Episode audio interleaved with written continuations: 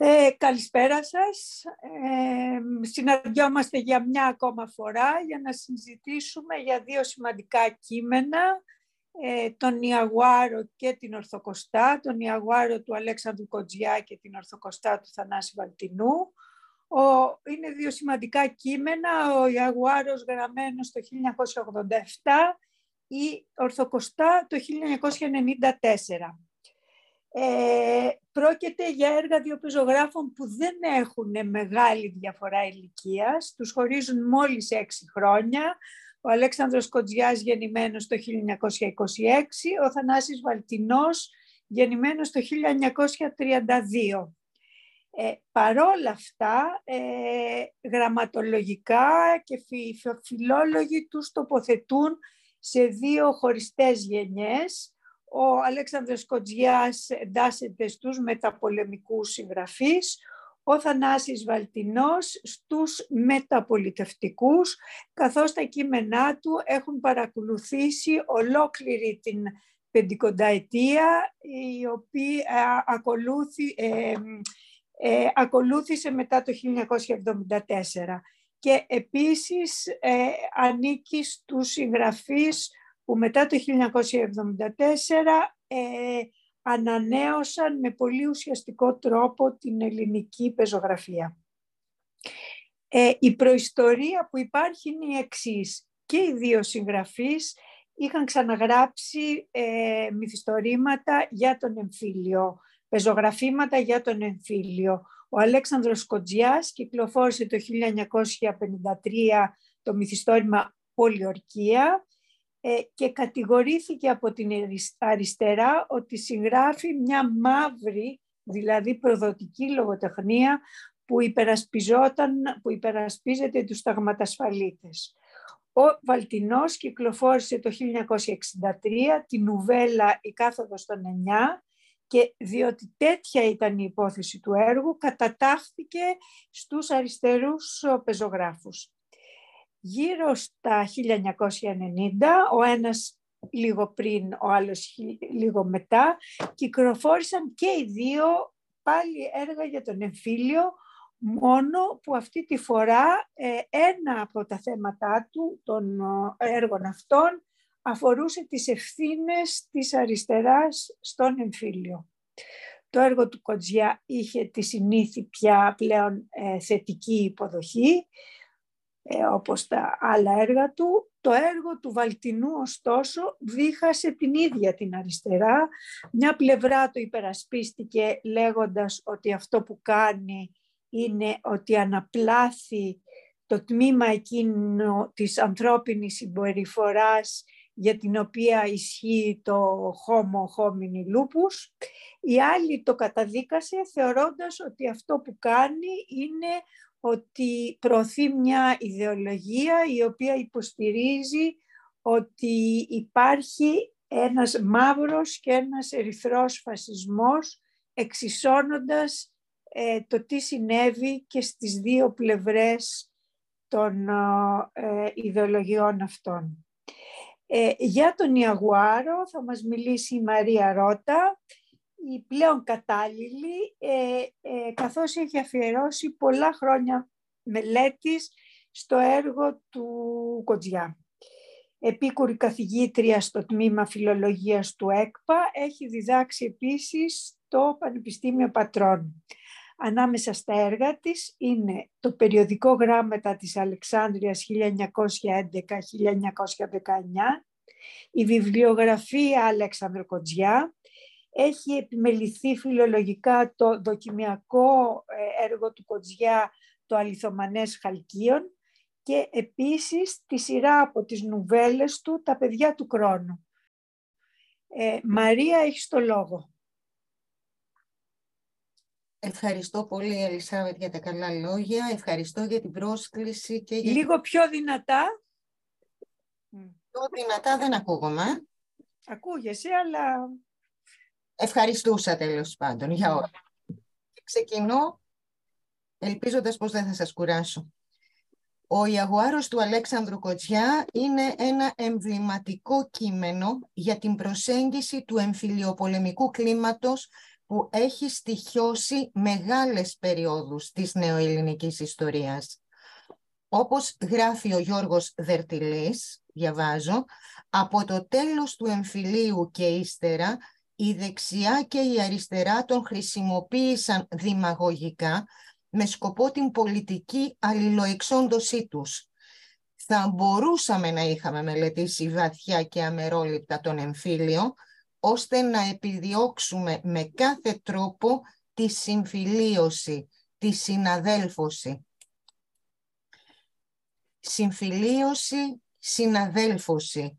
Ας κρατήσουμε αυτό το συν που είναι η πρόθεση σύμφωνα με τη γραμματική για την ομαδικότητα, τη στενή σχέση, την ένωση.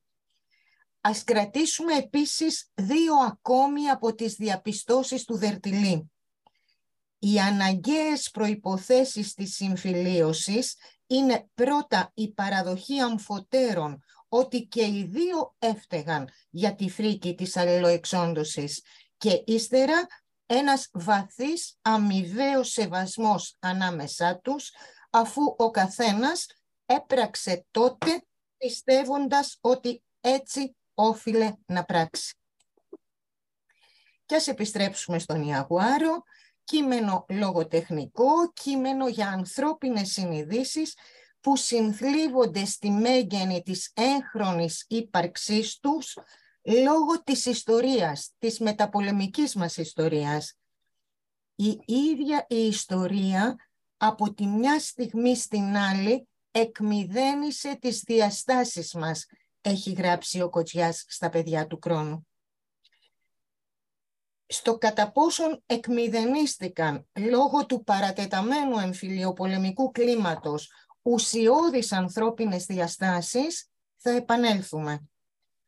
Προσεγγίζοντας τον τίτλο, αλλά το κείμενο με συγχωρείτε, προσεγγίζοντας το κείμενο, αλλά και τον τίτλο του, Ιαγουάρος, ζούγκλα, και το μότο από τα λόγια του Φαρισαίου ότι ούκ ως περιλυπή των ανθρώπων λόγια ενδεικτικά μιας προβληματικής βίωσης του κοινωνικού, μιας ένταξης επιφανειακής που βιώνεται ως αγώνας κόντρα σε όλους και σε όλα. Προς το παρόν να θυμηθούμε πως ο Ιαγουάρος είναι η πρώτη νουβέλα από τις 7 που σχεδίαζε να γράψει ο Κοτσιάς με τίτλο «Τα παιδιά του χρόνου, τα παιδιά της ιστορίας, του χρόνου που κατασπαράσει τα παιδιά του».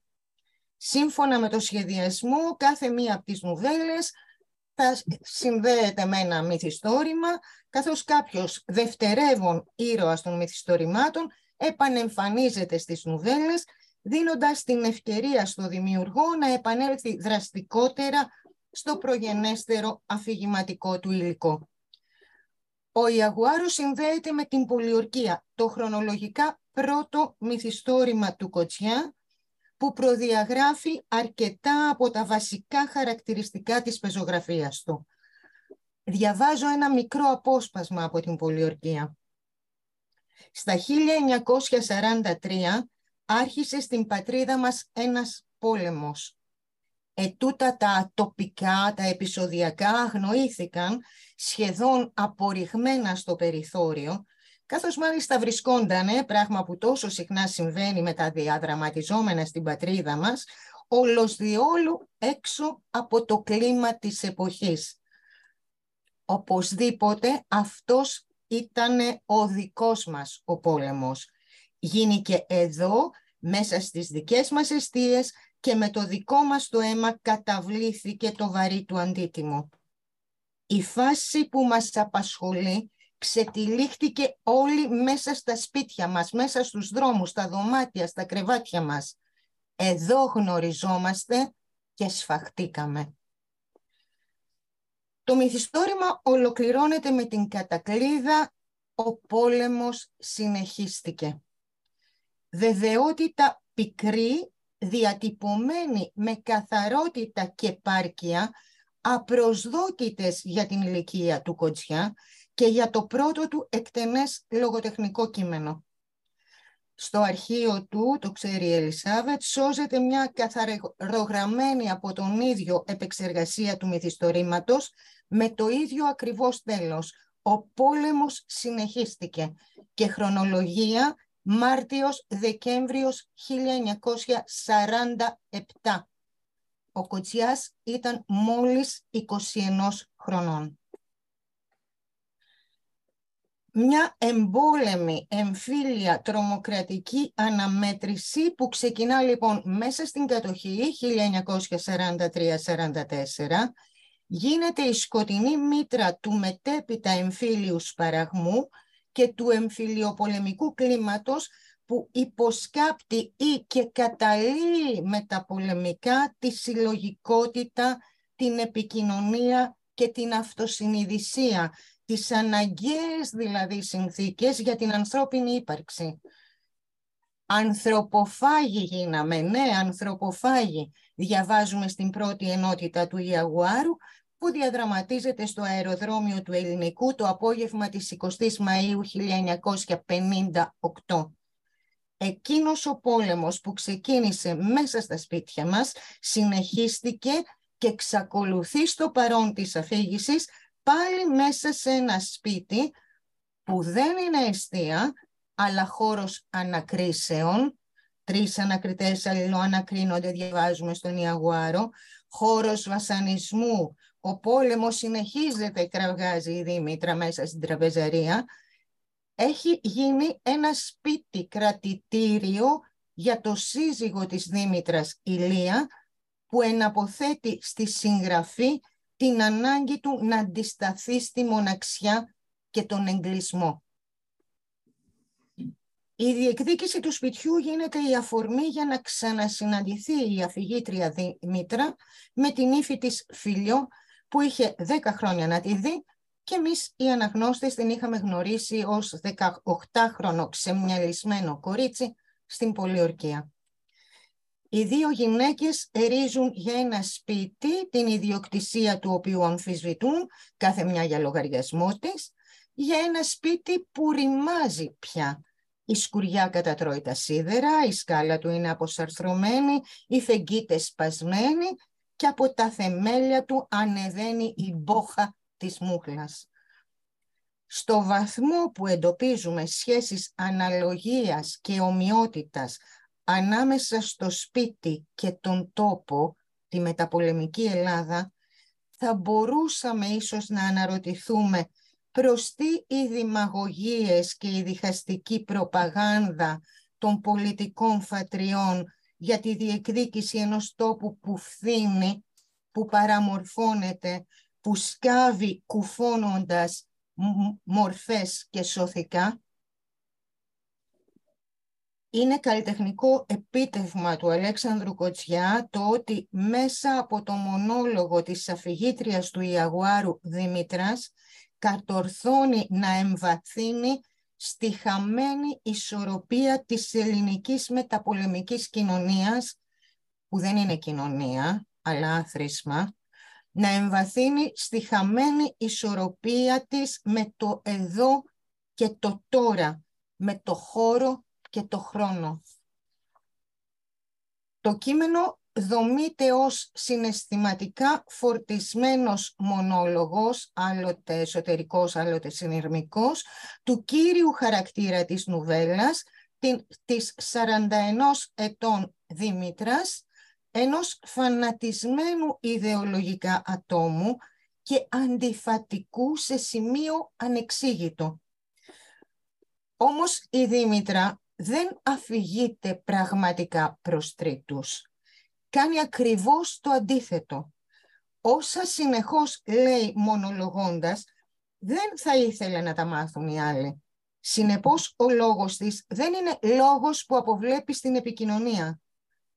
Στο μονόλογό της θα μπορούσαμε να πούμε πως έχουμε την απογραφή των σκέψεων και τις ραδιουργίες της Δήμητρας ερήμην της καθώς η ίδια δεν έχει λόγους να αποκρύπτει από τον εαυτό της ό,τι αντιλαμβάνεται να συμβαίνει γύρω της, ο μονόλογος της αποκαλύπτει άλλα από εκείνα που θα ήθελε η ομιλήτρια να αποκαλυφθούν.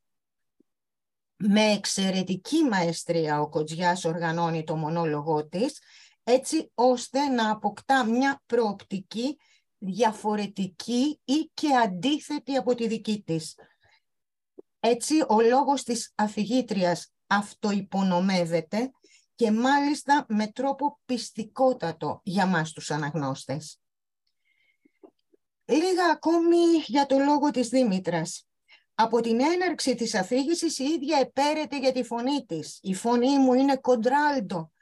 Ε, αν θυμηθούμε βέβαια τι ρόλους αναλαμβάνει η ερμηνεύτρια αυτή στο λυρικό θέατρο, ίσως να έχουμε μια πρώτη ένδειξη για το ρόλο της Δήμητρας στην αφήγηση. Της Δήμητρας που καμαρώνει, έχω φωνή εγώ ή τους χούγιαξα με την πλούσια φωνή μου. Έχει όμως όντως φωνή, έχει λόγο προσωπικό. Από το κείμενο προκύπτει ότι η συνείδηση της Δήμητρας αποβαίνει ένα πεδίο πλημμυρισμένο από ξένους λόγους. Ένα πεδίο στο οποίο αντιπαρατίθενται ή συγχωνεύονται πολλές αντιτιθέμενες φωνές. Κομματικός, ξύλινος λόγος, ιδεολογικές διακηρύξεις και θριαμβολογίες από τη μια, ευτελείς ατομικές βλέψεις και αντιδικίες καταθλιπτικού μικροαστισμού από την άλλη. Επίσης έχει ενδιαφέρον το πώς επεξεργάζεται όσα ακούει για να αντιληφθούμε την αδυναμία της Δήμητρας να αρθρώσει λόγο επικοινωνιακό.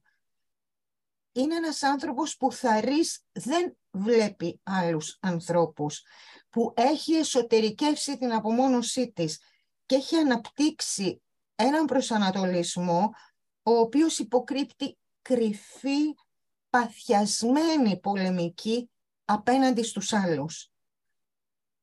Η αφήγηση δεν μας αφήνει να αντιληφθούμε με σαφήνεια καμία βαθύτερη σχέση της με κάποιο πρόσωπο.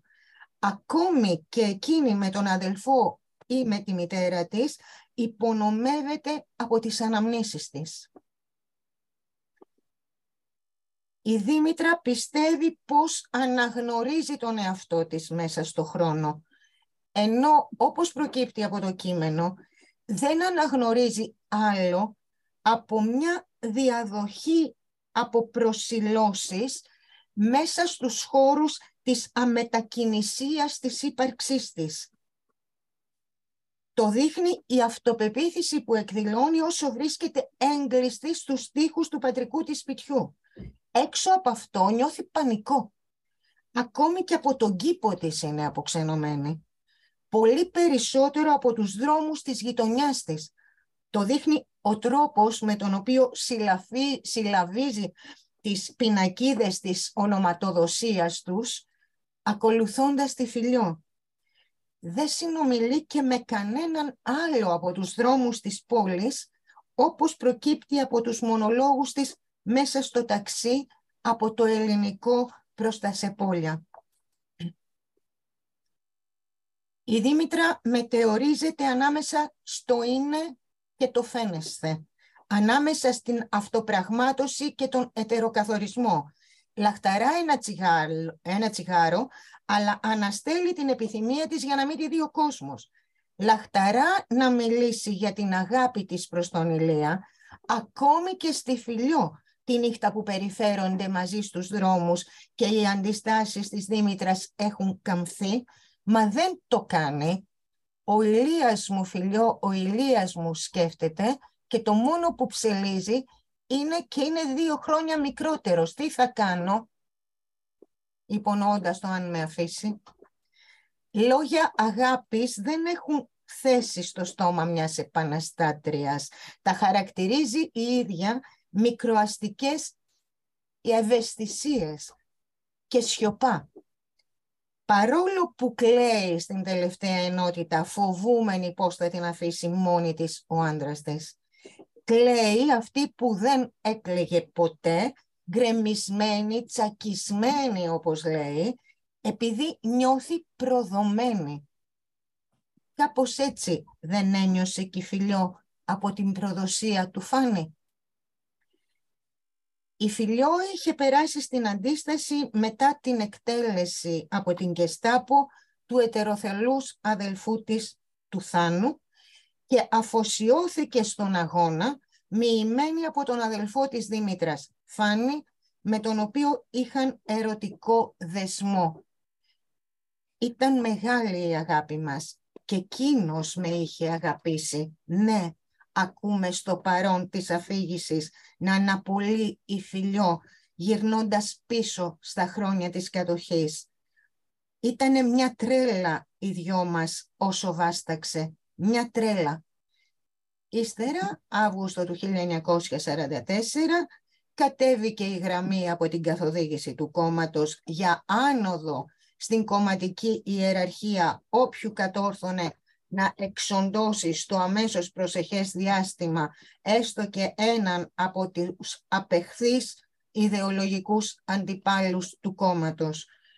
Ο Φάνης ενεργοποιήθηκε αμέσως και δεν δίστασε να τη στείλει με το ζόρι στο μόρτι ταγματασφαλίτη που κόρταρε τότε τη φιλιό. Εκείνη αναγκάστηκε όχι μόνο να παίξει το βρώμικο παιχνίδι που την έβαλε να παίξει, αλλά και να ανεχθεί το βιασμό της από τον ταγματασφαλίτη Σαράντι, αλλιώτικα εκείνος δεν θα παρέμενε στο σκοτεινό σοκάκι όπου τον βρήκε και τον τραυμάτισε θανάσιμα ο Φάνης.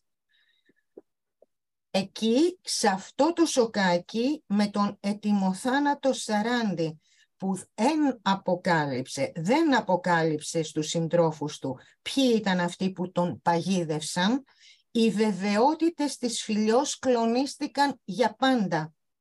Κατά πόσον οι καλοί βρίσκονταν από τη δική της πλευρά και οι κακοί από την αντίπαλη, από την άλλη. Ο Φάνης είχε σκοτώσει την ψυχή της εξευτελίζοντάς την ως γυναίκα για να δολοφονήσει ένα προδότη όπως έλεγε. Έναν προδότη που όμως δεν πρόδωσε ούτε εκείνον ως δολοφόνο, ούτε την ίδια ως αυτούργο. Και αν αυτά τα μαθαίνουμε από την πολιορκία, από τον Ιαγουάρο μαθαίνουμε πως το μοιραίο σοκάκι, εκείνο το σοκάκι, βρίσκεται στην οδό αντιφάνους. Εκεί που και η Δήμητρα νιώθει να τρέμει το φιλοκάρδι της ακούγοντας για προδοσία του Φάνη το 1944. Για τη Φιλιό όλα έχουν αλλάξει μετά τον Αύγουστο εκείνης της χρονιάς. Παρόλο που παντρεύεται το Φάνη, πενθεί ακόμη και την ημέρα του γάμου της. Η μοναξιά της καθίσταται ολοένα πιο περιφερόμενη και μεταδοτική. Και όταν το 1948 τρέχει με το μωρό στην αγκαλιά να συναντήσει τον άντρα της που την είχε εγκαταλείψει βγαίνοντας κρυφά στο Αντάρτικο, τρομάζει από τον ιδεολογικό του φανατισμό. Νιώθει τρόμο και αηδία και φεύγει από τη μισαλόδοξη ασφικτική Ελλάδα νομίζοντας πως έναν άλλο τόπο θα πάρει μια σταλιά ανάσα. Δεν τα καταφέρνει. Παραμένει παγιδευμένη στις αναμνήσεις της. Αυτή η παγίδευση τη στερεί ακόμη και το νόημα της όποιας μετάνοιας ούτε η φιλιό αθώνεται. Ο μόνος αθώος στη συνείδησή της παραμένει ο αδελφός της, ο Θάνος, που εκτελέστηκε πριν από τον κατοχικό εμφύλιο και έτσι δεν πρόλαβε να σκοτώσει Έλληνα. Και η Φιλιό και η Δημητρά βιώνουν το παρόν πολιορκημένες αποστρίγκλες μνήμες. Το παρελθόν τους έχει φασματοποιηθεί στοιχιώνοντας παροντικές στιγμές και τόπους με τα φαντάσματα των αδικαίωτων αδελφών τους. Έτσι όπως έχουν τα πράγματα, ούτε το μέλλον τους δύναται να συγκροτηθεί. Μένει η αντιδιεκδίκηση για ένα ρημαγμένο σπίτι και εκείνο το ερώτημα ποιον θεωρείς φωνιά; Σας ευχαριστώ πολύ. Ε, Μαρία Ρώτα, ευχαριστούμε πάρα πολύ για την ε, πολύ συγκροτημένη εισήγηση, συγκροτημένη και ταυτόχρονα συγκινητική ανάγνωση ε, του κειμένου Κοτζιά. Καλησπέρα σε όλους και ευχαριστώ πολύ την ε, κυρία Ρώτα για μια πολύ βαθιά και όμορφη ανάλυση που μας έκανε. Επίσης και για την αναφορά σας στον κύριο Δερδιλή, ο οποίος μας άφησε δυστυχώς πριν από λίγες μέρες. Ε, και επίσης για τη σύνδεση που μας κάνατε με την πολιορκία. Ε, μη ενέχοντας διαβάσει την πολιορκία, μου ανοίξατε ήδη αρκετούς ορίζοντες στην ανάλυση, αν θέλετε, του Ιαγουάρου. Παραδείγματος χάρη, εγώ δεν κατάλαβα τον, από τον Ιαγουάρο ότι η Φιλιό βιάστηκε από τον ε, προδότη Ταγματασφαλίτη. Ε, προφανώς είναι κάτι που βγαίνει από την πολιορκία. Ε, γενικά για τον Ιαγουάρο έχω να πω ότι δεν είναι ένα εύκολο βιβλίο να το διαβάσει κανένας. Δηλαδή ε, δεν είναι κάτι που διαβάζεις λίγο πριν κοιμηθείς. Θέλει αρκετή προσοχή. Αυτά τα flashback που κάνει συνεχώς ε, κάθε λίγο γινώντας προς τα πίσω ε, χρειάζεται αρκετή συγκέντρωση ώστε να μπορέσει να συνδέσει τις διαφορετικές έννοιες μεταξύ τους. Και πάντως παραμένει ένα εξαιρετικό, πολύ ενδιαφέρον βιβλίο. Μου άρεσε όχι μόνο γιατί αφορούσε προφανώς τα ελληνικά θέματα και τον ελληνικό εμφύλιο, αλλά μου άρεσε ο τρόπος που παρουσιάστηκαν οι χαρακτήρες του έργου. Και βεβαίως πιο, πιο πολύ απ' όλα ο τρόπος που παρουσιάστηκε η Δήμητρα. Και συμφωνώ μαζί σας ότι είναι μια αποξενωμένη γυναίκα στο διήγημα ε, που έχει διάφορα χαρακτηριστικά όπως τα περιγράψατε, η ξύλινη γλώσσα, η χρήση εκφράσεων που αποδίδονται συνήθως στο Κομμουνιστικό Κόμμα, ε, άλλους, η, η σχέση της με τον άντρα της που είναι κάπως ιδιόμορφες.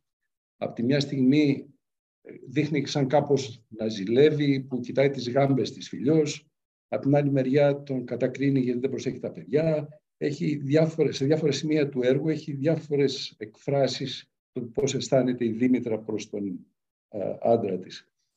Ε, οι δυσκολίες που έχει για να βρει δουλειά λόγω του παρελθόντος της κτλ. Η αγάπη στα παιδιά της είναι επίσης πολύ φανερή. Ε, ένα άλλο θέμα που μου έκανε εντύπωση είναι ότι ε, όταν αναφέρεται στις, ε, στο παρελθόν και στις στιγμές που βασανίστηκε, η, ο συγγραφέας χρησιμοποιεί ε, τον τρόπο να μην ε, ολοκληρώνει τις λέξεις. Σε αφήνει εσένα να τις τελειώσεις. Μου έβγαλε τα νη ο τάδε βασανιστής. Ε, αυτό μπορεί να το πει κανένας ότι είναι ίσως και μια δυναμία της Δήμητρας να, εκφραστεί, να εκφράσει με λόγια ε, κάποιες στιγμές δύσκολες του παρελθόνου της. Ε, τι άλλο ήθελα να σας πω, ότι για, για το τέλος του βιβλίου ήθελα να πω ότι εγώ τουλάχιστον το είδα σαν, ε, σαν εξ, ως εξής. Από τη μεριά της, από τη μεριά της Φιλιός, η Φιλιό ε, κάπου πέταξε από πάνω της τα, τις στεναχώριες και όλα αυτά που τη βάραγαν στο παρελθόν κοιμόμενη έναν ύπνο με ένα χαμόγελο στα χείλη. Ενώ αντίθετα η Δήμητρα ε, άρχισε να κουβαλάει ή συνέχισε να κουβαλάει όλα όσα είχε στο παρελθόν και όσα της προσετέθηκαν από αυτές τις δέκα ώρες που συνάντησε και συνομιλούσε με τη φίλο. Αυτή ήταν η δική μου εντύπωση από το βιβλίο και ευχαριστώ για την προσοχή. Ε, μπορώ να πω δύο πράγματα, Ελισάβετ. Ναι, βεβαίως, βεβαίως. Καταρχάς, ε, πάρα πάρα πολύ ωραία η προσέγγισή σας. Ε, περνάει στο κείμενο αρκετές φορές η φρύδης φιλιός, ο φωνιάς, ο κερατάς για το φάνη. Και αν είχε έρθει να με βρει πριν από την απελευθέρωση, θα είχε μάθει πώς κεράτεψε ήρθε αργότερα, είχε έρθει η ελευθεριά και δεν το έμαθε ποτέ. Γιατί είχε σταματήσει πια και κάθε επικοινωνία μεταξύ τους, μετά και το βιασμό της. Ε, θέλω να πω, περνάει ανεπαισθήτως το κείμενο αυτό. Ε, σε ό,τι ε, αφορά την ε, Δήμητρα, έχει πάρα πολύ ενδιαφέρον ότι την πρικίζει ο Κοτζιάς με το επάγγελμα της μαθηματικού. Ε, υπάρχει μια αλλεργία στους ε, μεταπολεμικούς ε, συγγραφείς και πίτες και πεζογράφους απέναντι σε αυτή την αριθμητική των ιδεών, την υπολογιστική πια ε, αντίληψη, δύο και δύο κάνουν τέσσερα και πόσο κέρδος θα έχω, που εγκαθιδρύεται με, τον, με, την, με τη στρεβλή, τέλος πάντων, το στρεβλό μετασχηματισμό της μεταπολεμικής κοινωνίας. Μαθηματικός που μένει εκεί κοντά στην Ακαδημία Πλάτωνος και που δεν έχει καμία φιλοσοφία. Έχει αποστεγνωθεί, αλλά είναι σημαντικό ότι δεν βρίσκει δουλειά λόγω πολιτικών φρονημάτων. Αυτή η γυναίκα όντως έχει ταλαιπωρηθεί από την κοινωνία. Ωστόσο, ταλαιπωρημένος είναι και ο Ηλίας, που και αυτός λόγω κοινωνικών φρονημάτων κρατάει τα λογιστικά μιας εταιρείας στο σπίτι του. Ο Ηλίας όμως αναστοχάζεται τι έχει γίνει. Δεν μένει δέσμιος σε παλιά θέσφατα του παρελθόντος και επεξεργάζεται πού μπορεί να έχουν σφάλει όλες οι πλευρές. Γι' αυτό και είναι πιο ανοιχτός, πιο ανθρώπινος. Είναι ανθρώπινος ο Ηλίας. Η Δήμητρα θεωρεί ότι ο Ηλίας έπρεπε να είναι ένα στρατιωτάκι, να μην έχει αυτούς τους γλυκερούς μικροαστικούς συναισθηματισμούς που του αποδίδει.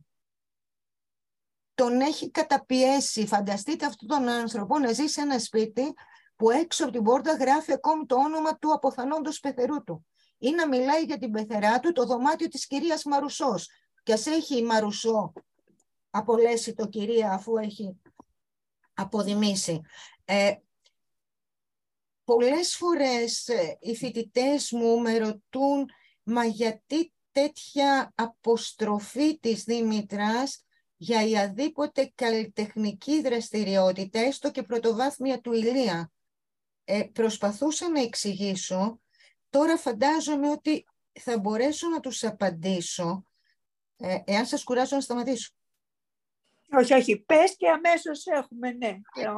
ναι, πες αυτό και έχουμε και άλλους... Ε... του Πατρίκιου, λέει ο Πατρίκιος, ότι το 1943 όταν μπήκε στον ε, αντιστασιακό αγώνα ε, έβλεπε ότι ε, δεν έπρεπε να κάνω τίποτα άλλο, ότι η ποίηση και η λογοτεχνία ήταν ένας περισπασμός. Ε, η δραστηριότητα αυτή ε, θεωρεί το μπουρζουάδικη, ας πούμε. Και είχε καταντήσει απροπός, πιστεύοντας ότι η λογοτεχνία τον αποσπά από την επαναστατική δράση. Ήταν μια γενικότερη αντίληψη, θεωρώ. Αυτά και συγγνώμη για την πολυλογία. Όχι, όχι. Σου μελά. Ναι. Ναι, καλησπέρα, συγγνώμη. Ε, ήθελα να πω ότι έχω διαβάσει πολλά βιβλία του Κοτσιά σε νεότερη ηλικία και μάλιστα έχω αυτό, αυτή την έκδοση από τον Ιαγουάρο, την πολύ παλιά, και το ξαναδιάβασα. Πάρα πολύ στενάχωρο το βιβλίο. Ε, αυτή η ολονύκτη αλληλοεξόρτωση για μια τυπική κληρονομική διαφορά που τελικά θα ξετυλίξει το κουβάρι των πικρών αναμνήσεων, με έπνιξε, το διάβασα, ξεκίνησα το πρωί, το τελείωσα το βράδυ και αυτό που ήθελα να πω, δεν ξέρω, τώρα ντρέπομαι κιόλας επειδή η κυρία Ρώτα τα είπε τόσο ωραία, αν είναι σωστά αυτά που θα πω, ε, ότι οι ήρωες του Μποτζιά είναι αρνητικοί, ε, δεν είναι θετικοί, είναι, ε, και δεν μπορούμε να ταυτίζουμε, δηλαδή εγώ όταν διαβάζω ένα βιβλίο ταυτίζουμε με κάποιους χαρακτήρες. Νομίζω ότι κανένας αναγνώστης δεν μπορεί να ταυτιστεί με αυτούς τους χαρακτήρες. Είναι χαρακτήρες που αρνούνται την κοινωνική και την ηθική τάξη πραγμάτων, γιατί έχουν κυριευτεί από μία πίστη ότι δεν υπάρχει κοινωνική και ηθική αξία να υποταγεί κάποιος αυτήν. Ε, και είναι πρόσωπα της απώλειας και του χαμού, τύποι παρακατιανοί, και με πολύ ε, στενομυαλιά και ίσως μίσος στενάχωρες προσωπικότητες. Αυτά. Η Φιλιό και η Δήμητρα και κάτι που με ενόχλησε πολύ στη Δήμητρα είναι που έλεγε συνέχεια για τη Φιλιό. Τι ήταν η Φιλιό. Ε, για τον Φάνη μια τρύπα ήταν. Μια... Αυτό με έπνιγε κάθε φορά που το διάβαζα. Δεν έχω τίποτα άλλο να πω. Ήταν πολύ στενάχωρο το βιβλίο. Ευχαριστούμε πολύ. Ε, ε, ο, στενα, παρότι στενάχωρο, γιατί πραγματικά είναι στενάχωρο, υπήρξε κάποια απόλαυση στην ανάγνωσή ε, του, ναι, τη λογοτεχνική. ναι. ναι. Είναι οι λέξεις αυτές που είπατε που είναι της εποχής. Είναι το ότι, όπως είπε ο κύριος Ανδρόπουλος, ε, δεν, ε, δεν τελειώνει τη φράση της η Δήμητρα και πρέπει εμείς να φανταστούμε τι σημαίνει παρακάτω. Η σχέση των δύο γυναικών, η σχέση με τον άντρα της που ήταν μαθηματικός, αυτός λογιστής, τα παιδιά που κοιμούνται, όλα αυτά το σπίτι, οι δρόμοι που κυκλοφορούσαν, η Αθήνα του 58, η μιζέρια, η μούχλα που έβγαινε από τα υπόγεια. Ναι, βέβαια. Πολύ ωραία. Ε, ο Κώστας. Καλησπέρα σας. Και να ευχαριστήσω και εγώ με τη σειρά μου την κυρία Ρώτα που με αυτά που μας είπατε φωτίσατε πάρα πολλές πλευρές ενός κειμένου που όπως είπε πριν και ο Κώστας ε, σίγουρα δεν είναι εύκολο κείμενο. Ε, από την άλλη, εγώ έχω δυο, δυο μικρά σχόλια μόνο να κάνω γιατί αυτά που μας δώσατε, όπως και το επίμετρο που έχετε στην έκδοση την τελευταία ε, των παιδιών του χρόνου, φωτίζει, όπως είπα, πάρα πολλές πλευρές του κειμένου. Λοιπόν, ε, εγώ δύο σχόλια. Το ένα είναι ε, στη μορφή του κειμένου και που ε, αυτός ο μονόλογος, όπως ακριβώς τον είπατε, που ε, πολλές φορές είναι ένα παραλήρημα, έτσι. έχει ένταση και νομίζω ότι αν είχαμε εδώ ένα κλασικό ε, περιγραφικό κείμενο, δεν θα είχαμε την ένταση που μας δίνει αυτός ο τρόπος γραφής του Κοντιά. Και με αυτή την έννοια το θεωρώ πραγματικά ένα μεγάλο επίτευγμα. Ε, δηλαδή ένα επίτευγμα που είναι από τα σπάνια στη μεταπολεμική μας λογοτεχνία. Και θα έλεγα επίσης ότι είναι ένα επίτευγμα που ίσως αρμόζει, έχω μια ανάλογη παρατήρηση και για το Ορθοκοστά, ε, στη, στη μικρή φόρμα δηλαδή είτε στο δίγημα είτε στην νουβέλα. Γιατί στα άλλα κείμενα του Κοντιά που αυτό το σπάσιμο της αφήγησης μας περνάει σε διαφορετικά πρόσωπα, ε, ίσως, να κουράζει, ενώ στη μικρή φόρμα ακόμα μέχρι και την νουβέλα, πραγματικά νομίζω δίνει μια ένταση που ο ορθόδοξος λόγος δεν θα μπορούσε ποτέ να δώσει. Αυτό σε ό,τι αφορά τη μορφή του κειμένου που, που πραγματικά ήταν εξαιρετικό. Το δεύτερο είναι ε, εξίσου σημαντικό και συνδέεται με κάποια σχόλια σας στο επίμετρο. Δηλαδή αυτό το πράγμα που λέει, ε, που λένε μάλλον, με εξαίρεση τον καλό Ηλία, ε, ή μάλλον ο Ηλίας που το λέει, ότι κανείς δεν μετάνιωσε. Κανείς δεν μετάνιωσε και μετά όλοι πάθαμε, κανείς δεν έκανε κάτι. Δηλαδή αυτά τα δύο σημεία πιάνουν αυτό που μας είπατε και εσείς στην αρχή, το ότι μια κοινωνία που δεν θέλει να συμφιλειωθεί. Και, και με αυτή την έννοια νομίζω ότι ο Κοντιάς, και εδώ λίγο θα διαφωνήσω με την ε, κυρία, που, τη φίλη που μίλησε προηγουμένως, δηλαδή οι ήρωες του δεν είναι αρνητικοί. Είναι οι, οι, οι Έλληνες της μεταπολεμικής περίοδου. Είναι οι Έλληνες αμοραλιστές. Είναι το λουμπεναριό, για να το πούμε και λίγο έτσι ομά, που κυριάρχησε μέσα στην κοινωνία μας. Δηλαδή, που ένα λουμπεναριό μπορεί να είναι και σε υψηλότατες θέσεις μέσα στην κοινωνία ή και σε χαμηλότατες. Δηλαδή, ο Κοντζιά βγάζει όλο αυτό τον αμοραλισμό της, της μεταπολεμικής περίοδου και το, το δυνατό του κείμενο είναι ότι ξεκινάει από τον εφήλιο και περνάει στο σήμερα, στο, σήμερα, στο 58, ας πούμε, για τον Ιαουάρ. Που δεν είναι εύκολο το πώς συνδέει, ας πούμε, αυτές τις δύο περιόδους. Δηλαδή, πραγματικά είναι, είναι εξαιρετική, εξαιρετικός ο τρόπος που δούλεψε. Με αυτή την έννοια, δηλαδή, εγώ βλέπω τον, τον Κοντζιά σαν ένα είδος ε, ελληνικής συνείδησης του μεταπολέμου, που δεν, τον, δεν το έπιασε κανείς άλλος. Δηλαδή, ούτε και ο, ο ξέρω εγώ, ποιο να πάρω, αυτούς τους μεγάλους της μεταπολεμικής περίοδου, ακόμα και τον Τζίρκα. Δηλαδή, μπροστά στο, στο, στον Κοντζιά, πραγματικά νομίζω ότι είναι είναι μια κλίμακα παρακάτω. Ε, αυτά. Ευχαριστώ και πάλι για την ε, παρουσίαση. Ευχαριστούμε πολύ. Μαρία. Εγώ, ναι, ε, εγώ ευχαριστώ και συμφωνώ πάρα πολύ ε, ως προς το ότι ε, ο Κοτζιάς παρουσιάζει όψεις από μια πλατιά τυχογραφία της ελληνικής μεταπολεμικής κοινωνίας σε ό,τι πιο αντιπροσωπευτικό δεσπόζει πια μέσα σε αυτή την κοινωνία. Τέτοιοι είναι οι χαρακτήρες του. Κατά το εικόνα σου είμαι κοινωνία και σου μοιάζω.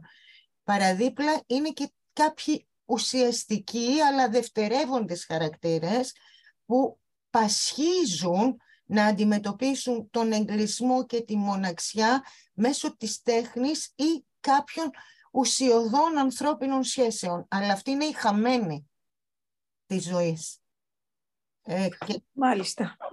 Στριφίλης, ευχαριστούμε πολύ Αντώνη. Και εγώ θέλω να ευχαριστήσω όλους τους ε, που μιλήσαν και πρώτα-πρώτα την Ελισάβετ ε, για αυτή την ευκαιρία που μας έδωσε να θυμηθούμε, να θυμηθούμε, εν πάση περιπτώσει. ο πατέρας μου ήταν στην, στη Μακρόνισο. Δεν το έζησα, εγώ ήμουν μικρός τότε, μικρός σχεδόν mm. μωρό, ε, αλλά έζησα στη συνέχεια αυτής της ε, τραγωδίας τα χρόνια τα που ήρθαν μετά. Όταν άρχισα να καταλαβαίνω και μέναμε σε, μια, σε ένα υπόγειο ε, για να μπορέσουμε να συντηρηθούμε, θυμάμαι τον πατέρα μου να έρχεται με την αυγή στο χέρι, διπλωμένη, στα, διπλωμένη να μην την διαβάσουμε. Ε, εν πάση περιπτώσει, ε, με τα χρόνια πρέπει να πω ότι ε, ε, επίσης θυμάμαι την, ε, ε πώς διάφοροι παλιοί ε, φίλοι του ερχόντουσαν σπίτι ως πλασιέ ε, βιβλίων. Ως πλασιέ βιβλίων και πουλάγαν βιβλία ε, έστω και με, με, με χρέος. Ε, όπως είπα, μετά τα πράγματα αλλάξανε και έτσι βρέθηκα, όπως τα έλεγε και η Ελισάβη, στην δεξιά.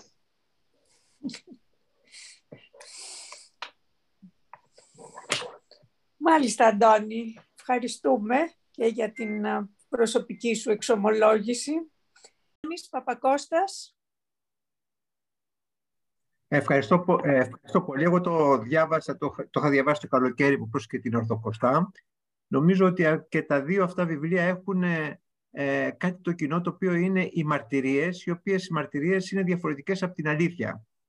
Υπάρχουν μαρτυρίες, αλλά ο καθένας πιστεύει ότι η μαρτυρία του είναι η αλήθεια, αλλά όπως βλέπουμε και στην Ορθοκοστά, οι μαρτυρίες αυτές αντικρούονται και είναι διαφορετικές. Η πραγματικότητα είναι τελείως διαφορετική. Ε, το βιβλίο μου άρεσε γιατί είχε μια ελλειπτική γραφή. Με έφερνε ε, ξεκινούσα απ' έξω γύρω-γύρω και ξαφνικά έφτανε στο κέντρο που ήταν πολύ πιο έντονο και πολύ πιο δυνατό. Αυτό το, το πράγμα αισθάνθηκα εγώ διαβάζοντας αυτό το βιβλίο. Πιστεύω ότι το κλειδί για να καταλάβουμε κατ' εμέ τον, τον Ιαγουάρο είναι αυτό που γράφει στο, στον τίτλο ότι ότι ούκε ημί ως περ η λυπή των ανθρώπων. Είμαι διαφορετικός από τους άλλους ανθρώπους. Και όλοι οι ήρωες είναι διαφορετικοί από όλους τους ανθρώπους. Τέλος, επειδή μου αρέσει πάντοτε να κάνω μία ε, σύνδεση με άλλα βιβλία, ε, νομίζω ότι στον αντίποδα αυτού του βιβλίου βρίσκεται ο Άθος ο Δασονόμος, ο οποίος, που είναι τελείως μοναχικό βιβλίο. Αυτά ήθελα να πω και, και ευχαριστώ πολύ την ε, Ελισάβετ που μας πρότεινε αυτά τα δύο βιβλία να διαβάσουμε γιατί πραγματικά ήταν σημαντικά. Ε, συγγνώμη, Ελισάβετ. Ναι, ε, ναι, ναι, ναι. Μία, μία ερωτησούλα προς την κυρία Ρώτα, επειδή στο επίμετρο γράφεται, κυρία Ρώτα, ότι ο Ιαουάρος ε, μεταφράστηκε αγγλικά. Ποια ήταν η τύχη αυτής της μετάφρασης; Γνωρίζεις ποια είναι η τύχη της Ελισάβετ μου, εκδοτικά; Ε, κοιτάξτε να δείτε, μεταφράστηκε στα αγγλικά από τις εκδόσεις Κέδρος Είχε γίνει μία σειρά, είχε γίνει μία σειρά όχι μόνο του Ιαγουάρου, ε, πολλών νεοελληνικών βιβλίων ε, σε ένα ε, πρόγραμμα που είχε κάνει, είχε καταστρώσει ο Κέντρος, να μπορέσει να κυκλοφορήσει αυτά τα βιβλία στα ελληνικά νησιά και να έχει κοινό από τους τουρίστες. Ε, βέβαια αυτό το, το σχέδιο πήγε όσο μπορούσε να πάει καλά να ζήσει ας πούμε μέσω αυτής της οδού. Δεν ήταν ένα βιβλίο που ε, μεταφράστηκε έτσι ώστε να κυκλοφορήσει στις ξένες αγορά, αγορές. Ε, ε, επίσης είχε μεταφραστεί στα γερμανικά από τις εκδόσεις Ρωμιοσύνη ε, στην, στο Μόναχο του Hans Adenauer ε, και ξανα, ε, πάλι ένα πρόγραμμα, αν το έχετε υπόψη σας, ε, ε, ενός ζευγαριού, ο Χάνς και η Νίκη Αντενάιερ, Γερμανός και Ελληνίδα, που είχαν δημιουργήσει αυτές τις εκδόσεις για να γίνει, καταστήσουν γνωστή την ελληνική πεζογραφία στο γερμανικό κοινό. Ξαναβγήκε η, ο Ιαγουάρος στα γερμανικά πέρυσι από το, τη Ρωμιοσύνη, την οποία πλέον έχει αναλάβει ε, το, η ελληνική έδρα του Φράι Universität ε, και ξανα, έχει πολλαπλασιάσει πλέον τις εκδόσεις. Είναι εκδόσεις νομίζω πια που αφορούν ε, το στενό κοινό, που, ε, γερμανικό κοινό που ενδιαφέρεται για την ελληνική λογοτεχνία. Δεν θα μπορούσαμε να πούμε ότι έχουν περάσει στο πλατύτερο γερμανικό κοινό, παρότι ορισμένα βιβλία όπως του Νόλα και του Βαλτινού έχει μεταφραστεί στα γερμανικά από αυτές τις εκδόσεις, πήραν αρκετά καλές, όχι αρκετά, πολύ καλές κριτικές από τις, ε, από τις σελίδες βιβλίου των γερμανικών εφημερίδων, από σοβαρούς κριτικούς. Αλλά χωρίς ε, δυνατότητα να ε, ε, διεμβολήσουν το γερμανικό αναγνωστικό κοινό. Ε, μια παρατήρηση που θα ήθελα να κάνω είναι ότι αυτό το ο Ιαγουάρος γυρίστηκε ταινία ε, θα μας δείξει και κάποιο απόσπασμα στις, ο, ο Αντώνης Παπακώστα στο τέλος από την Κατερίνα Ευαγγελάκου ε, στα, μέσα στη δεκαετία του 90 ε, η παρατήρηση που έγινε και από την Μαρία Τυρότα και από τους αναγνώστες εδώ, τους φίλους, είναι ότι το τέλος της νουβέλας βλέπουμε τα δύο μέρη να μην συμφιλιώνονται γιατί είναι η ελληνική κοινωνία που δεν θέλει να συμφιλιωθεί. Ε, έχει ενδιαφέρον ότι η ταινία που γυρίζεται στη δεκαετία του 90 από μία σκηνοθέτηδα νεαρή ε, της επόμενης γενιάς επιλέγει να δημιουργήσει μία παραλλαγή του τέλους ε, στα πραγματολογικά της δεδομένα είναι ίδια, μόνο ο τόνος που δίνει είναι ότι στο τέλος και η Δήμητρα ε, κατά κάποιο τρόπο, η Δήμητρα και η Φιλιό κατά κάποιο τρόπο πλησιάζονται, δεν θα συμφιλιωθούν, δεν θα λυθεί το ζήτημα που θα πάει το σπίτι, αλλά όλη αυτή η βραδιά που έχουν περάσει μαζί είναι σαν κατά κάποιο τρόπο να έχει λειτουργήσει ε, καθαρτικά Επομένως βλέπουμε ότι ένας, μια, ε, ένας άνθρωπος της νεότερης γενιάς θέλησε να ε, αντιμετωπίσει αυτό το ίδιο έργο ε, δίνοντάς του μια προοπτική συμφιλίωσης. Είναι το συν το οποίο κυριαρχεί στο τέλος και όχι η, η, η σύγκρουση.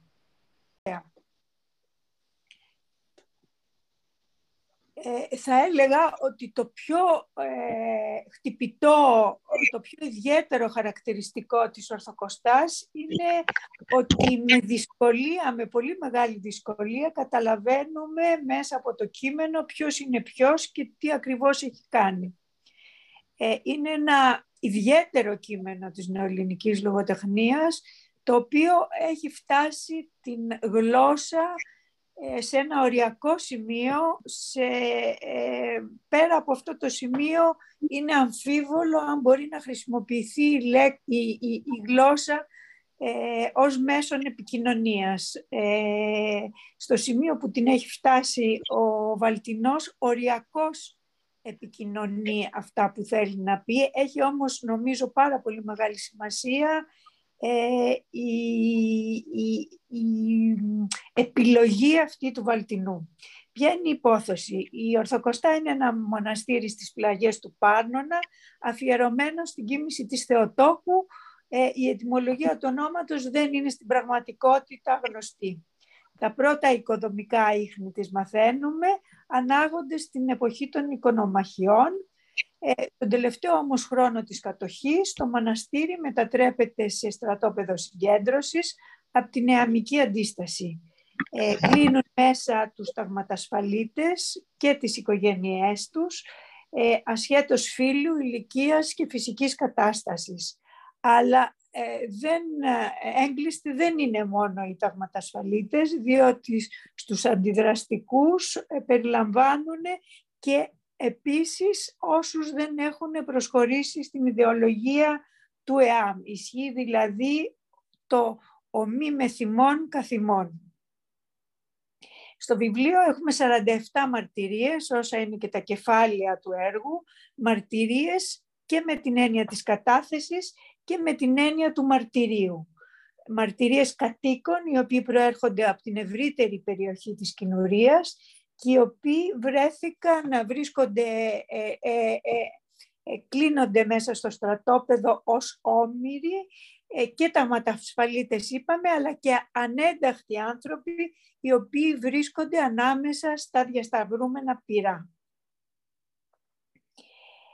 Ε, όπως σε όλη τη λογοτεχνία του Βαλτινού, έτσι και στην Ορθοκοστά, παρότι οι άνθρωποι, οι άνθρωποι του, οι αφηγητές του μιλούν για πράγματα φρικτά και για καταστάσεις απέσιες, οι φωνές τους είναι ψύχρεμοι, δεν ε, εξιστορούν τα πάθη τους ουρλιάζοντας, έτσι αλλιώς έχουν μεσολαβήσει αρκετές δεκαετίες, ε, ωστόσο το τραύμα δεν έχει πουλωθεί. Γι' αυτό αυτός είναι και ο λόγος που η αφήγηση είναι κατακαιρματισμένη. Γιατί μπροστά στο φόβο ο άνθρωπος γίνεται κομμάτια και αυτό είναι κάτι που δεν διορθώνεται όσα χρόνια και αν περάσουν. Ακόμα και 50 χρόνια μετά, όσα έχουμε μεσολαβήσει ανάμεσα στο 1943, ε, στο οποίο ε, αναφέρεται το, ε, το έργο και το 1993 χρονολογία που γράφεται το βιβλίο και που οι άνθρωποι του Βαλτινού καταθέτουν τη μαρτυρία τους. Ο λόγος είναι σκοτεινός. Ε, τα πρόσωπα αυτά είναι σαν να μην μιλούν στον άλλον, σαν να αφηγούνται ε, τα τεκτενόμενα στον εαυτό τους, είναι σαν να μονολογούν. Γι' αυτό και αυτός είναι ο λόγος που δεν καταλαβαίνουμε καλά ποιος είναι ποιος, ε, τι έπαθε ε, γιατί κατηγορεί τον άλλον.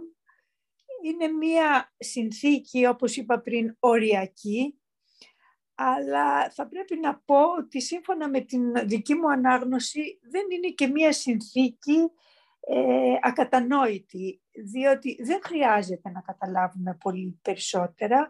Αυτή η επιλογή του Βαλτινού μας επιτρέπει, μας υποβάλλει ακόμα δραστικότερα αυτό που χρειάζεται να καταλάβουμε αυτό που είναι ο τρόμος του θανάτου που προκαλεί ο άνθρωπος στον άνθρωπο. Ε, η ομαδική παράκρουση στην οποία οδηγούν οι εμφύλιες σειράξεις. Ε, αυτή την επιλογή έκανε ο Βαλτινός και ε, αυτός, αυτοί είναι οι λόγοι για τους οποίους το, την έκανε.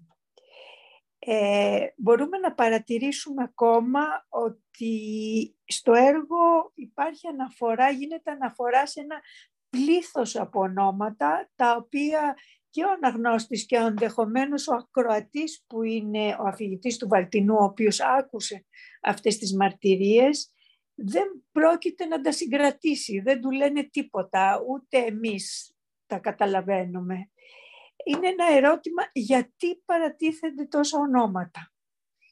Ε, ποια είναι η βαθύτερη λογική αυτής της επιλογής, αυτής της τεχνικής; Πρώτον είπαμε ότι οι άνθρωποι είναι χαμένοι, εμφανίζονται 50 χρόνια μετά, χαμένοι μέσα στις αναμνήσεις τους, μονολογούν στην πραγματικότητα.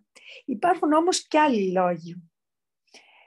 Όταν αναφέρεις τα ονόματα των τόπων, τα ονόματα των ανθρώπων, ακόμα και τα ονόματα των ανθρώπων που υπήρξαν εχθροί, ο κόσμος κατά κάποιο τρόπο προσωποποιείται και αυτός είναι ένας τρόπος για να κατευνάσεις τον φόβο σου, για να κάνεις τον κόσμο πιο οικείο, πιο φιλικό. Επίσης, έχει παρατηρήσει η κριτική, το ονοματολόγιο του Βαλτινού είναι ταυτόχρονα και ένα μνημολόγιο. Το κείμενο ανακαλεί τα ονόματα των ανθρώπων με τον τρόπο που διαβάζονται τα τρισάγια υπέρ της αναπαύσεως των ψυχών τους. Κανένας και τίποτα δεν πρέπει να ξεχαστεί, ούτε για το καλό, ούτε για το κακό. Είναι επίσης ένα ερώτημα γιατί επέλεξε ο Βαλτινός αυτό το άγνωστο μοναστήρι, αυτή τη μονή η οποία ε, βρίσκεται καρφωμένη σε ένα απόκριμνο βουνό. Και εδώ ο Βαλτινός ακολούθησε την τακτική που ακολουθεί και σε άλλα έργα του, την τακτική που ακολούθησε και στην κάθοδο των 9.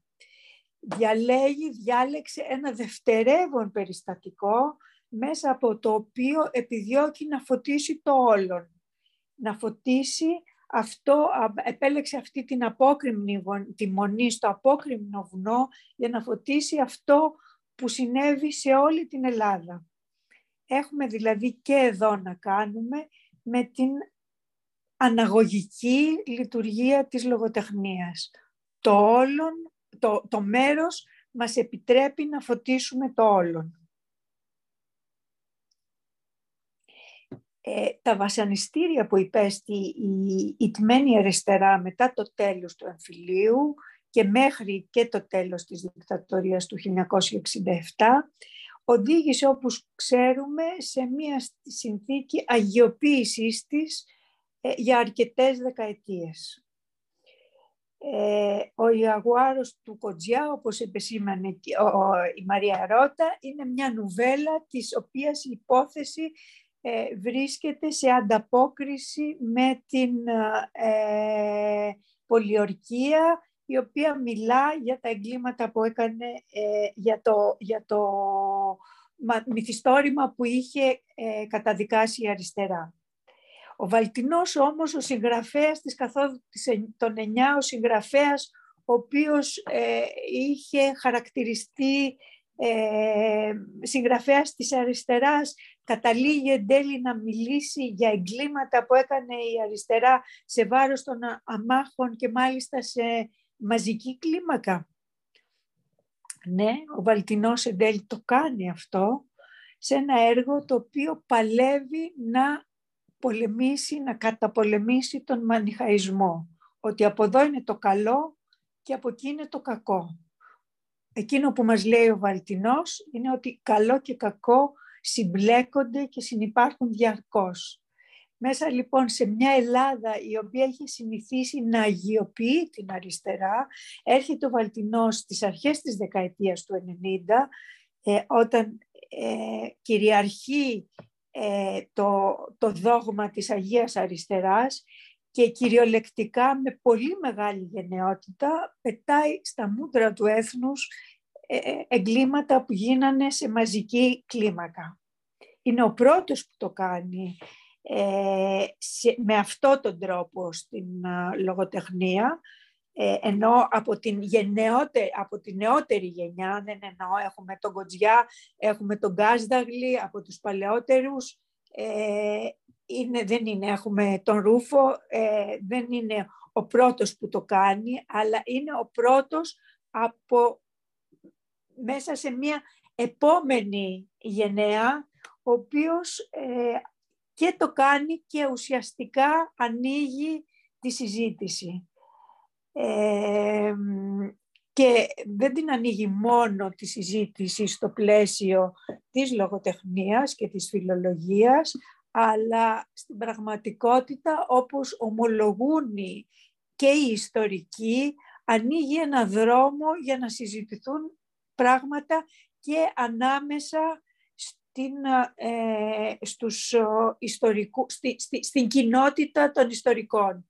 Τότε ακριβώς εκείνη την εποχή είναι που δημιουργείται και το δίκτυο, συστήνεται, συγκροτείται και το δίκτυο μελέτης των εμφυλίων πολέμων ε, με ανθρώπους που ε, ανήκουν και στη μία και στην άλλη πλευρά.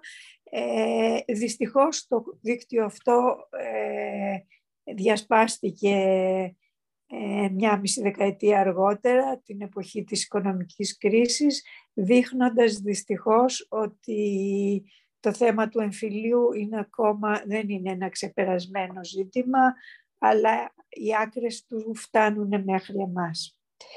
Έχουμε λοιπόν τον Βαλτινό, ο οποίος διχάζει την αριστερά, όμως δεν βρισκόμαστε πια στη δεκαετία του 50, οι συνθήκες έχουν αλλάξει.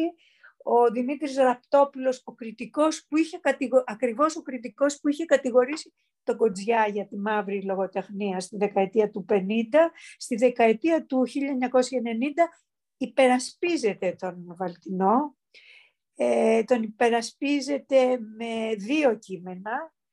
Ε, σκοπός του μυθιστορήματος αυτού, μας λέει ο Δημήτρης Ραυτόπουλος, δεν είναι να κάνει ιστορία, αλλά να αναπλάσει και να δείξει, να καταδείξει μια ανθρώπινη συνθήκη. Εκείνη τη συνθήκη που προκάλεσε τις εκατόνδες του αίματος στη διάρκεια του 20ου αιώνα στην οποία εκτός από τους πολέμους συγκαταλέγονται επίσης και τα Auschwitz και τα Γκούλαγκ. Η Ορθοκοστά μας λέει δεν είναι ούτε χρονικό, ούτε ιστορία, ούτε κριτική. Είναι ένα κείμενο που δείχνει ότι όχι μόνο ο δικός μας εμφύλιος, αλλά κάθε φωνική στιγμή της ιστορίας έχει μια πηγή μέσα στην ψυχή του ανθρώπου. Αυτό δεν αθεώνει τις αθεολογίες, αλλά δείχνει πως καμιά χειρογόγηση δεν θα μπορούσε να πείσει τους ανθρώπους να αλληλοσφάζονται τόσο εύκολα αν δεν το ήθελαν και οι ίδιοι στο βάθος. Επίσης, μας λέει ο Ραφτόπουλος, η Ορθοκοστά μας δείχνει σε τι είδους αβίσους βίας μπορεί να κατρακυλήσει ο άνθρωπος υπό την επίρρεια της απόλυτης πίστης στην ουτοπία. Ε, άνοιξε μια μεγάλη συζήτηση τότε, ανάλογα υποστήριξη και ο Παντελής Μπουκάλας, ένας κριτικός επίσης, ένας αδιαμφισβήτητα αριστερός κριτικός, ε, και ο Θανάσης Βαλτινός ε, ε μιλώντας σε συνέντευξη υποστήριξε ότι το μυθιστόρημά του δεν αποσκοπεί στη γνώση της ιστορίας αλλά στη δημιουργία του αισθήματος της ιστορίας. Νομίζω ότι αυτή η διάκριση είναι πάρα πολύ σημαντική. Ε, στους κριτικούς αυτούς απάντησε ο Άγγελος Ελεφάντης, ο οποίος ενώ παραδέχτηκε ότι το βιβλίο δεν είναι ιστορία, και ότι η λογοτεχνία δεν είναι υποχρεωμένη να κάνει έρευνα επί των πραγματικών συμβάντων, είπε ωστόσο ότι αυτό δεν κάνει τη λογοτεχνία να μην είναι ιδεολογικά χρωματισμένη. Η ορθοκοστά του Βαλτινού υποστήριξη είναι ιδεολογικά χρωματισμένη και ότι η ιδεολογία της είναι αναθεωρητική και αυτό που θέλει να προωθήσει είναι ότι να βάλει στην ίδια μοίρα τον φαίο, όπως είπε, και τον ερυθρό φασισμό. στην, στις, αιτιά, στις θέσεις του Άγγελου Ελεφάντη, ανταπάντησε ο, Ραυτόπουλο, ο Δημήτρης Ραυτόπουλος και, σε αυτούς, και στον Ραυτόπουλο προσθέθηκε και η Τζίνα Πουλέτη, προσθέθηκε ε, ο Γιάννης Παπαθεοδόρου. Η Τζίνα Πολίτη υποστήριξε ότι αυτό που πετυχαίνει ο Θανάσης Βαλτινός με την Ορθοκοστά είναι να κάνει το εξουσιαζόμενο βουβό υποκείμενο της επίσημης ιστορίας να αποκτήσει το δικαίωμα το να, να ακουστεί η φωνή του. Αυτό μπόρεσε να το πετύχει ο Βαλτινός κάνοντας μυθιστόρημα. Ε, αυτά ήθελα να... Α, όχι, θέλω να προσθέσω ότι ε, τον, την κίνηση του Βαλτινού ακολουθούσαν κατόπιν πολλοί ε, μυθιστοριογράφοι. Άνοιξε ένα μεγάλο κεφάλαιο της πεζογραφίας του τραύματος, όπως ονομάστηκε. Ε, δημοσια... ε, κυκλοφόρησαν πολλά βιβλία, ο Κώστας Ακρίβος το κίτρινο ρώσικο ε, κερί, ο Βασίλης Μπούτος στα δάκρυα της Βασίλισσας, η Έλενα Χουζούρη την πατρίδα από μπαμπάκι, ο, ο Κώστας Βούλγαρης θέλησε να απαντήσει ε, στον Θανάση Βαλτινό μέσω της λογοτεχνίας.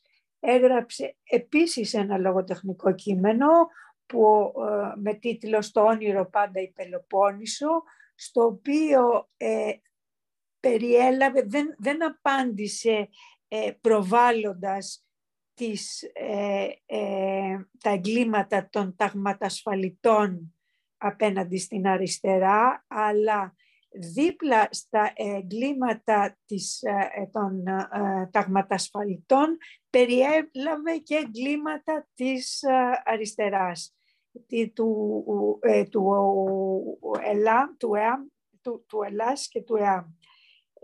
θέλησε δηλαδή να επέλεξε να ε, δώσει ε, και τις δύο πλευρές μην κάνοντας αυτό που έκανε ο, ο, ο, Βαλτινός και το οποίο σώκαρε, έδωσε βάρος ε, στις πράξεις της αριστεράς.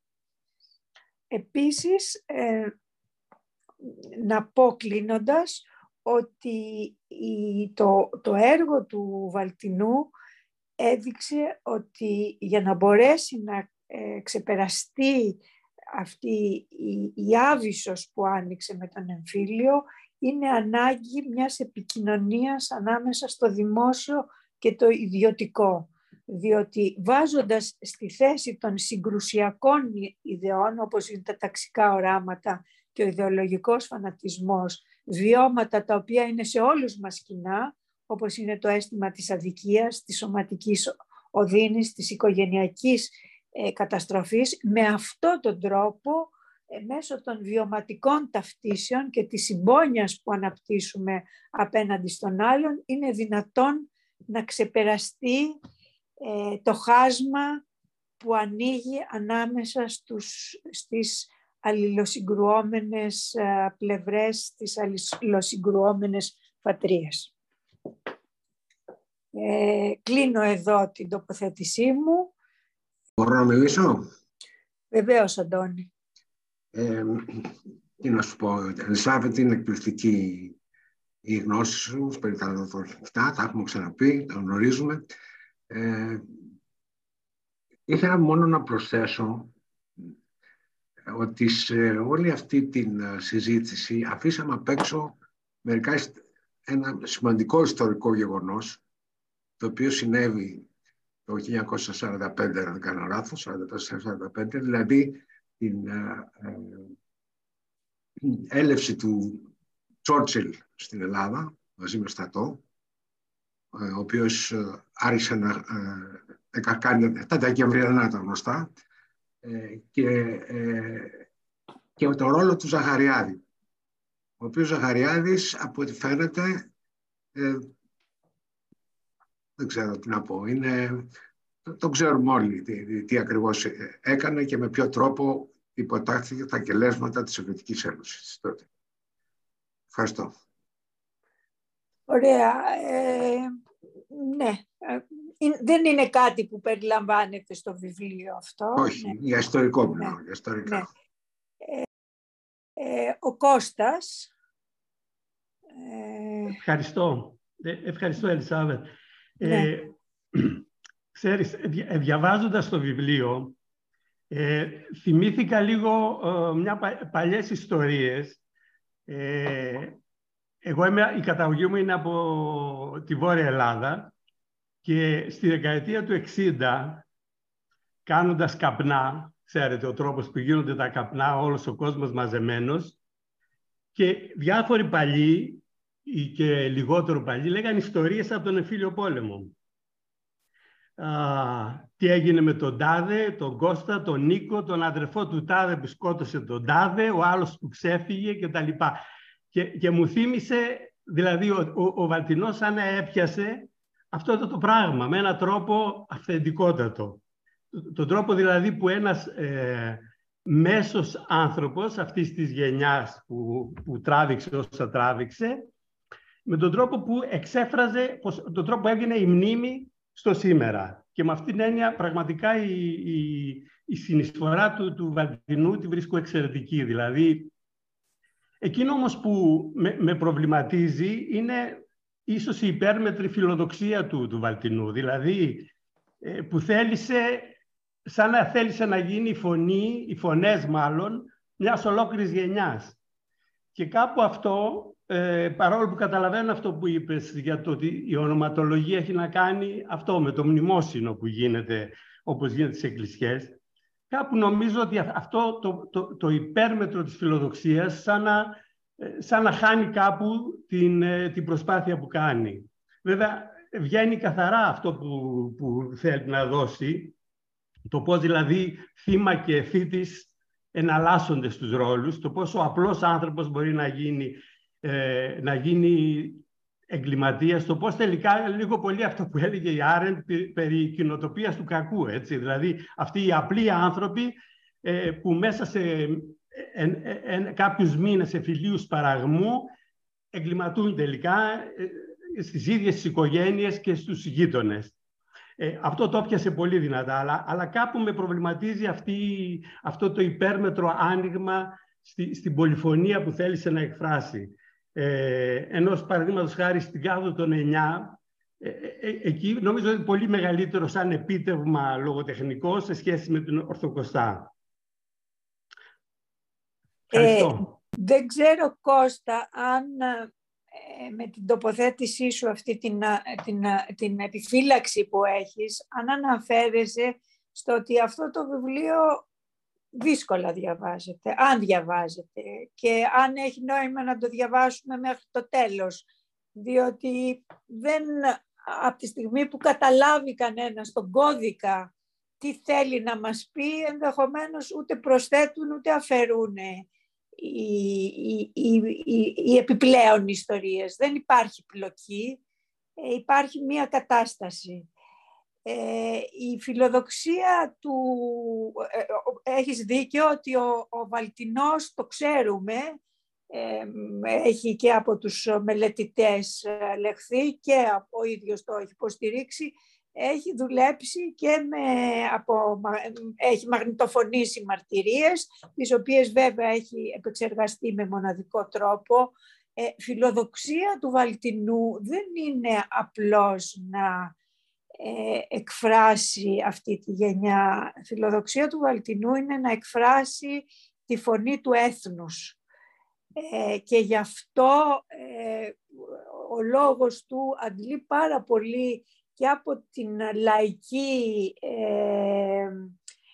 και από το λαϊκό λόγο, από, το δημοτικό, από τα δημοτικά κείμενα, από το δημοτικό τραγούδι και αντλεί και από τη βίβλο, από τις γραφές είναι ένας λόγος δηλαδή ο οποίος ε, έχει τις ρίζες του πάρα πολύ βαθιά και πάρα πολύ παλιά. Το βλέπουμε αυτό, ότι, το βλέπουμε αυτό στη φράση του. Ε, έχει μία φράση εντελώς απογυμνωμένη, δεν υπάρχει παρά το άρθρο, το ουσιαστικό, το ρήμα και η πρόθεση. έχει επίσης ε, την παρατακτική, ε, την παρατακτική ε, σύνταξη που έχουν τα κείμενα των γραφών, που έχει τα κείμενα του λαϊκού λόγου και όχι τη σύνθετη αιτιολογική σύνταξη. Ε, προτιμά, επιλέγει τον ευθύ λόγο και όχι τον πλάγιο λόγο. Όλα αυτά παραπέμπουν σε μία ε, γλώσσα η οποία είναι στην πραγματικότητα τελετουργική. Ε, με, έχει υπολογιστεί ότι τώρα πια δεν φεύγω από την Ορθοκοστά και μιλώ για όλο του το έργο, ε, διότι τελικά και η Ορθοκοστά για να την αντιληφθούμε πλήρως θα πρέπει να την εντάξουμε στο σύνολο του έργου του. Το έργο του Βαλτινού είναι ένα έργο εν προόδο. Ε, τα κείμενα το, ε, το ένα με το άλλο, παρότι είναι διαφορετικά το καθένα με το άλλο, ε, σχετίζονται. Σχετίζονται σε ένα πολύ, στο πολύ, πολύ βαθύτερο υπόστρωμά τους. Ε, έχει υπολογιστεί ότι έχει, ε, στο έργο του έχουμε γύρω στις 400 πρωτοπρόσωπους αφηγήσεις και παρότι οι, προ, ε, οι αφηγήσεις είναι πρωτοπρόσωπος, σπάνια είναι εξομολογητικές. Κυρίως περιγράφουν τα πάθη των ανθρώπων, πάθη που είναι, ανήκουν σε όλους, πάθη που ανήκουν ο, ο, ο αφηγητής είναι ο καθένας. Ε, και αυτό το έχει πετύχει ε, ε, ο, ο, ο, πρωταγωνιστής στα έργα του, του Βαλτινού είναι ο λόγος. Είναι ο ελληνικός λόγος. Και αυτό ε, μας το υποβάλλει να το πλησιάσουμε έτσι, να το προσεγγίσουμε έτσι, αν αντιληφθούμε ότι όλα του τα έργα τα έχει συνθέσει κατά έναν τρόπο. Το συναξάρι Αντρέα Κορδοπάτη και η Ορθοκοστά ακολουθούν τη γραμμή της προφορικής μαρτυρίας. Τα φτερά Μπεκάτσας ε, είναι ένα διηγημά του, είναι ε, δομημένα σαν ένα θεατρικό δράμα. Το μπλε βαθύ σχεδόν μαύρο, μια άλλη του νουβέλα, ε, είναι σαν μια μαγνητοφωνημένη εξομολόγηση. Το νέα Λακένουντ είναι σαν διαφημιστικό υλικό. Τα γράμματα στη φυλακή είναι, ανήκουν στην επιστολογραφία. Το ημερολόγιο 1836-2010 είναι προσωπικό ημερολόγιο. Ο τελευταίος Βαρλάμις είναι, μοιάζει σαν ένα κριτικό δοκίμιο.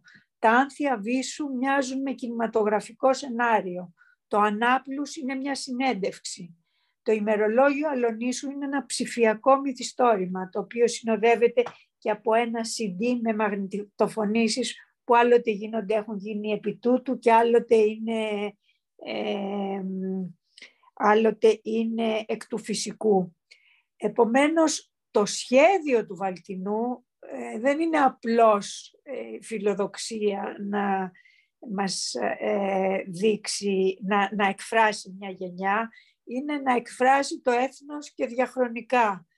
Και θα μπορούσε κανείς, ε, εγώ πιστεύω ότι τα καταφέρνει, ε, οδηγώντας τη γλώσσα, αυτό που είπα και στην αρχή, στην ορθοκοστά, στα όρια της, εκεί πια που δεν μπορεί να εκφράσει, που ποριακώς κατορθώνει να εκφράσει κάτι.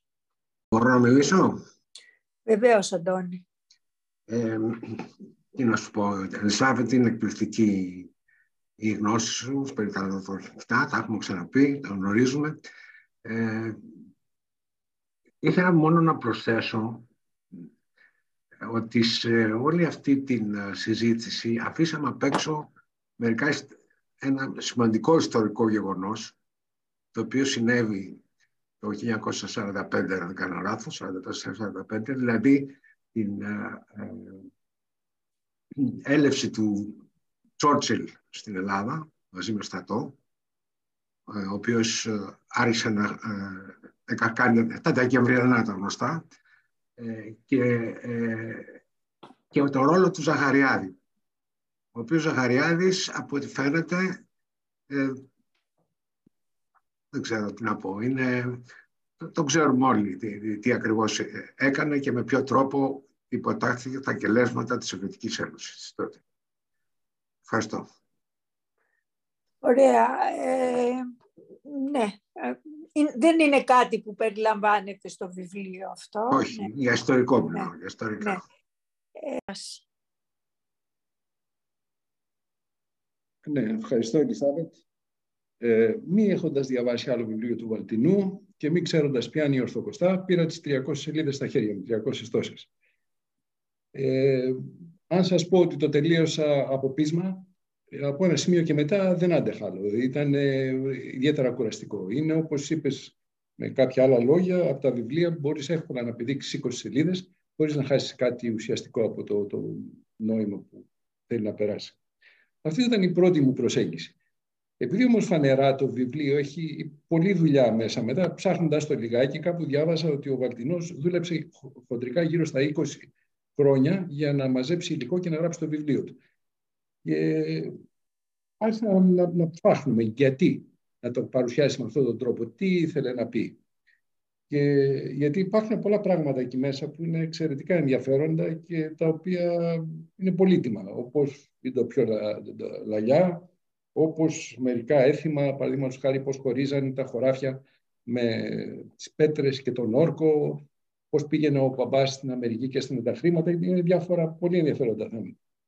Ε, άλλο θέμα που μου κινήσει το ενδιαφέρον είναι κατά πόσον έχει χρησιμοποιήσει αληθινές μαρτυρίες. Πιστεύω, δεν, υπάρχει, δεν έχω καμία απόδειξη, ότι αρκετά από αυτά, αν όχι όλα, είναι, βασίζεται σε επεξεργασμένες μαρτυρίες που έχει ο, ο συγγραφέας. Ξαναγυρίζω, ξανα, ξαναθυμήθηκα τη συζήτηση που είχαμε κάνει στους ε, στρατιώτες της Σαλαμίνας κατά πόσον κανείς πρέπει να πιστέψει ένα ιστορικό μυθιστόρημα ότι ε, μιλάει για την ιστορία ή όχι. Ε, κάπου, κά, κάπου τα ξαναθυμήθηκα αυτά. Αλλά παρέμεινε το ερώτημα για μένα γιατί τα παρουσίασε με αυτόν τον τρόπο.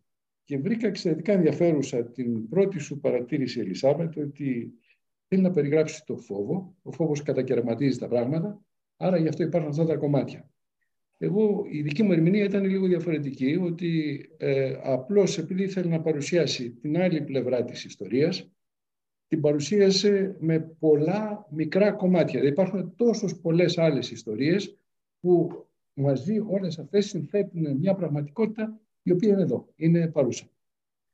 Δεν αισθάνθηκα ιδιαίτερα το φόβο όπως τον περιγράφεις ε, στην ανάλυση σου. Τέτοιο φόβο είδα σε ένα άλλο βιβλίο που είναι να, να παρουσιάσουμε μια μέρα, ο τέταρτος στίχος. Εκεί αισθάνθηκα τον φόβο διαβάζοντας το. Εδώ δεν τον αισθάνθηκα. Αυτές είναι οι παρατηρήσεις μου και ευχαριστώ. Ε, ευχαριστούμε πολύ Κώστα.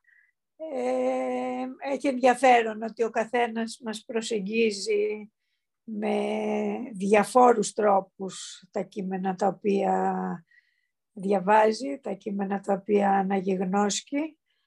Ε, ο Βαλτινός ξέρουμε ότι επεξεργά, ε, ε, έχει βασιστεί στην προφορική μαρτυρία. Δεν είναι τυχαία ότι ο άλλος Κώστας μας είπε ότι οι, οι περιγραφές που άκουγε παιδί στα καπνοχώραφα, τον, ε, μάλλον το βιβλίο του Βαλτινού τον παρέπεμψε στις ε, περιγραφές που άκουγε παιδί. Και νομίζω ότι ε, είναι μια εμπειρία που ενδεχομένως την έχουμε όλοι μας.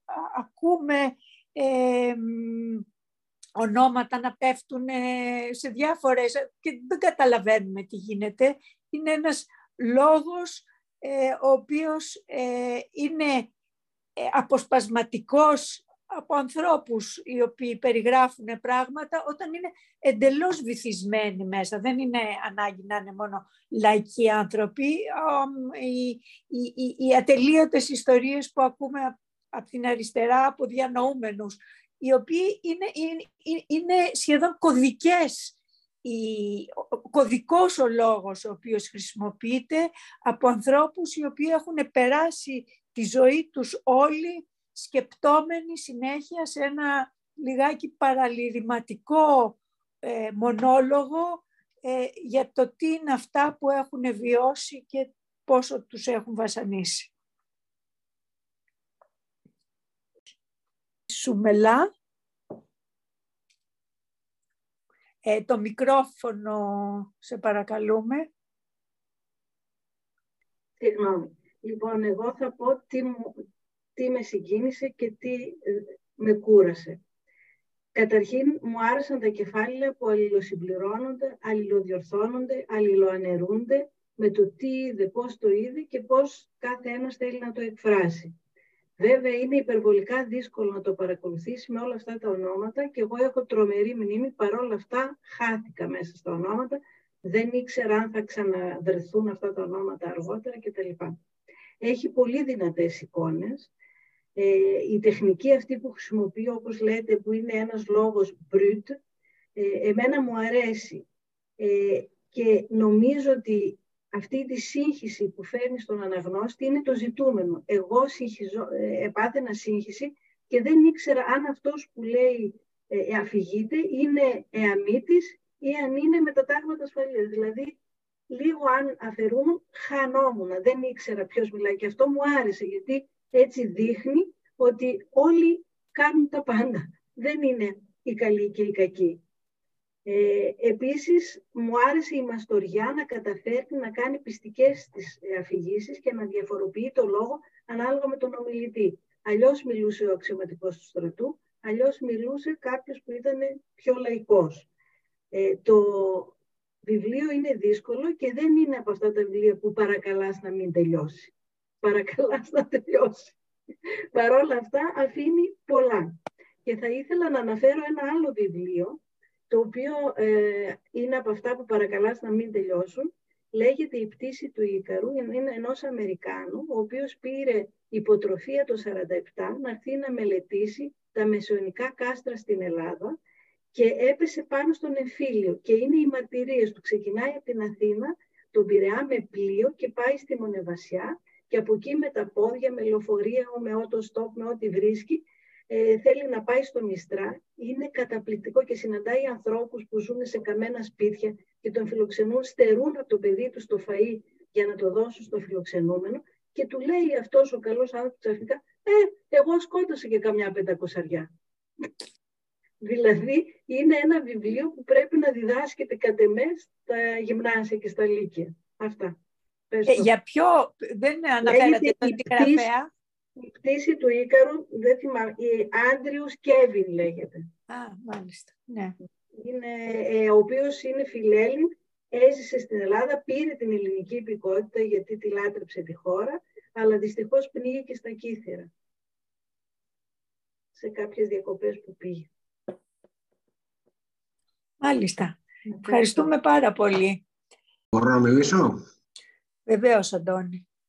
Ε, τι να σου πω, Ελισάβετ, είναι εκπληκτική η γνώση σου περί τα δορυφτά, τα έχουμε ξαναπεί, τα γνωρίζουμε. Ε, ήθελα μόνο να προσθέσω ότι σε όλη αυτή την συζήτηση αφήσαμε απ' έξω μερικά ένα σημαντικό ιστορικό γεγονός το οποίο συνέβη το 1945, αν δεν κάνω λάθος, 1945, δηλαδή την ε, ε, έλευση του Τσόρτσιλ στην Ελλάδα, μαζί με στρατό, ε, ο οποίος άρχισε να κάνει τα Δεκεμβριανά τα γνωστά και, και το ρόλο του Ζαχαριάδη, ο οποίος Ζαχαριάδης από ό,τι φαίνεται δεν ξέρω τι να πω. Είναι, το ξέρουμε όλοι τι, τι ακριβώς έκανε και με ποιο τρόπο υποτάχθηκε τα κελέσματα της Σοβιετικής Ένωσης τότε. Ευχαριστώ. Ωραία. Ε, ναι. Ε, δεν είναι κάτι που περιλαμβάνεται στο βιβλίο αυτό. Όχι, ναι. για ιστορικό μιλάω. Ναι. Για ιστορικά. Ναι.